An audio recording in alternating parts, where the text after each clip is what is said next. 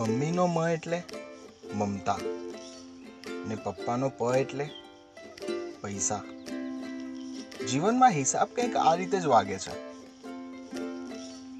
અને એમાં જ્યારે પણ પપ્પા બોલીએ ને એટલે લાગણી ફીલ થાય. અને બાપ શબ્દ બોલીએ ને એટલે જવાબદારી ફીલ થાય. સાચું કહું છું ને? આ બંને શબ્દ ભલે એક જ વ્યક્તિ માટે બોલાયો હોય, પણ તમે પણ ક્યારેક માર્ક કરજો કે જ્યારે કંઈક એવી વાત આવી જાય ને, ત્યારે આપણે બાપ શબ્દ વાપરીએ છીએ. અને જ્યારે બહુ લાગણીમાં હોઈએ ને, ત્યારે પપ્પા શબ્દ વાપરીએ છીએ.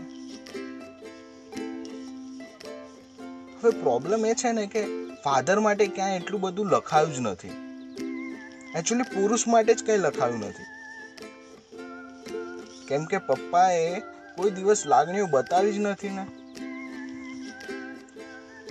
અને આ દુનિયા લાગણીની ચાસણીમાં ડૂબેલી છે. લાગણીની વાતો જ સૌથી વધારે લખાય અને વંચાય.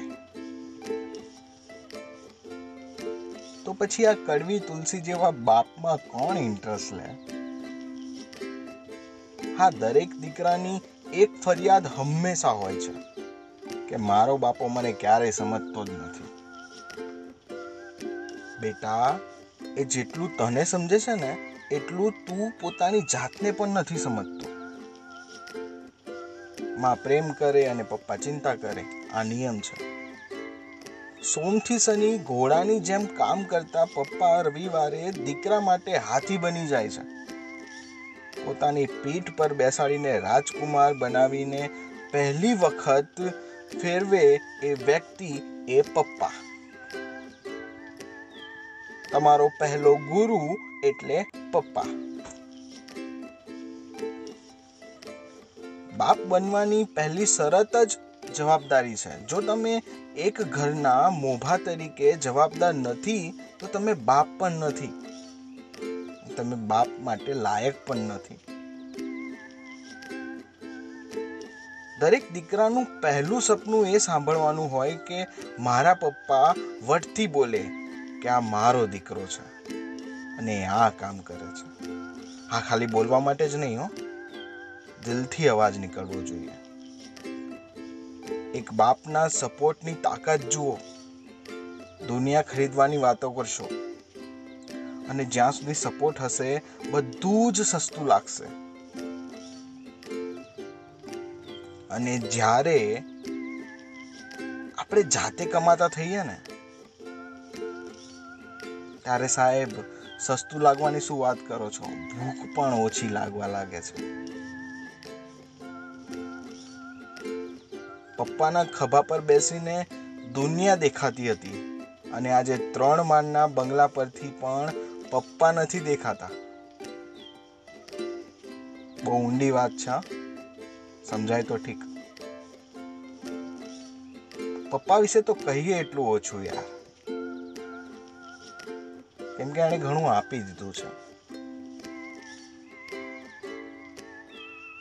હેપી ફાધર્સ ડે તમારા પ્રાઇવેટ પોડકાસ્ટ સાથે હું વિચારોનો વેપારી ભાવિક વાઘેલા.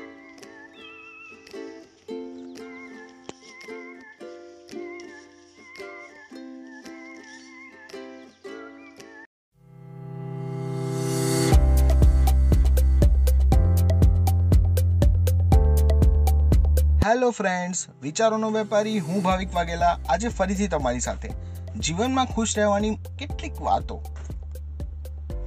પહેલી વાત, ક્યારેક કોઈ પણની જોડે કમ્પેરિઝન નહીં કરવું. એટલે કે આને સિત્તેર ટકા આયા. અને મારે સાહીઠ જ. આણે કેટલું મસ્ત પહેર્યું છે. અને મારું જો, આવું નહીં કરવું. બીજી વાત, ખુશ થઈને ક્યારેક કોઈને પણ વચન નહીં આપી દેવું. જેમ કે તમારું હાડમાં હાડ કામ થઈ ગયું હોય અને કોઈ કરી આપ્યું હોય, તો એમને કહી દેવું કે આજે તું કહે એમ, તું માંગે આપી દઉં. એવું નહીં કહી દેવું કે જે તમારા હાથમાં જ ના હોય, તમે કરી જ ના શકતા હોય. ત્રીજી વાત, ગુસ્સામાં કોઈને પણ એવું નહીં કહી દેવું કે જેનાથી ગુસ્સો ઓછો થાય ત્યારે તમે શરમમાં આવી જાઓ. જેમ કે ગુસ્સામાં કોઈને ગાળ બોલી દેવી, અથવા તો દિલ દુખાઈ જાય તેવું કોઈને કહી દેવું.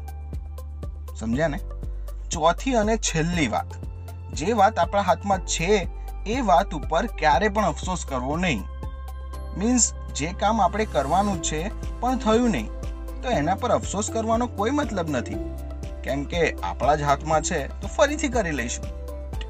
અને જે વાત આપણા હાથમાં છે જ નહીં, એના વિશે તો વિચારવાની જ વાત આવતી નથી. અફસોસ કરવાની વાત ક્યાંથી આવશે?